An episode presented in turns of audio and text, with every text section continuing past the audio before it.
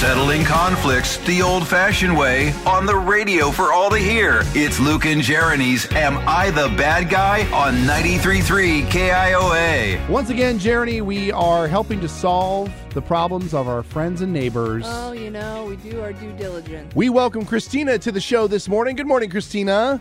Hi, good morning. You uh, sent us in a message about uh, an issue that you're having. Can you sort of explain it a little bit? Okay, it started out I needed a new chair for my living room, and I found a really cool one on Facebook Marketplace. Uh oh. So I went to pick it up yesterday, and I paid the guy because I thought it would fit in my car, but it really wouldn't fit. It wouldn't come apart or anything. It just wouldn't fit. Yeah, I've been there. Mm-mm. so annoying because I thought, okay, easy transaction done. So I told the guy, like, I still want the chair, but my husband and I will have to come back with his truck because it will definitely fit in that. But I didn't feel comfortable just like leaving with him having my money Sure. and leaving without a chair, right? Yeah. So I I was like, well, I'm going to need the money back because I have nothing to for it, right? It's reasonable, isn't it? Yeah. Yeah, I would think so. Okay, cool. I feel a little vindicated here because what happened next was he like he didn't want to give me the money back. Weird. And it, yeah, and it became this thing and it, it, we were like arguing over it. Um, he basically felt like, well, the transaction is done. Just come back later. I'm not giving you your money back.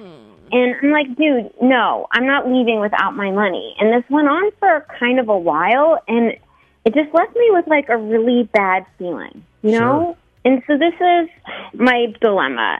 After all of that, I just, I, I mean, he got really nasty and defensive. I mean, he just wouldn't see the logic in me handing over a bunch of money. I mean, he could just like not answer his door again. you know? Exactly, Like, yeah. I don't know this guy, and he has my money. So at at this point, I'm kind of like, ah, screw it. I don't want the chair anymore.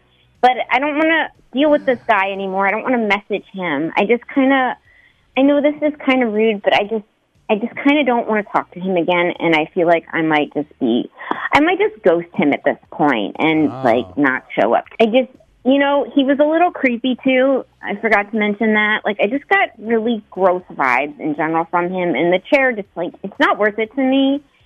Um, is it wrong for me to just ghost him and not go through with the sale since we went through all of that, or? I mean, or don't I have the right to just change my mind at this point? This is why I don't like Facebook Marketplace. Same. It makes me so nervous. Like your whole scenario there just made me so uncomfortable. Right? I cannot even imagine. Yeah, it's really not worth the money save, and yeah, I feel like that's what my gut is telling me to do. I just I felt a little bad about it, Sure. so I wanted confirmation. All right, so Christina's wondering if she's the bad guy, if she just backs out of this entire transaction.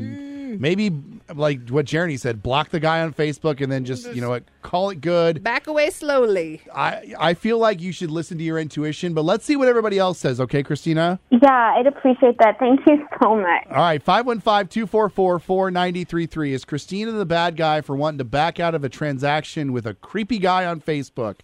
It sounds textbook, but you never know what people might think. All right, Christina, we're going to get some answers from you, okay? Awesome, thank you.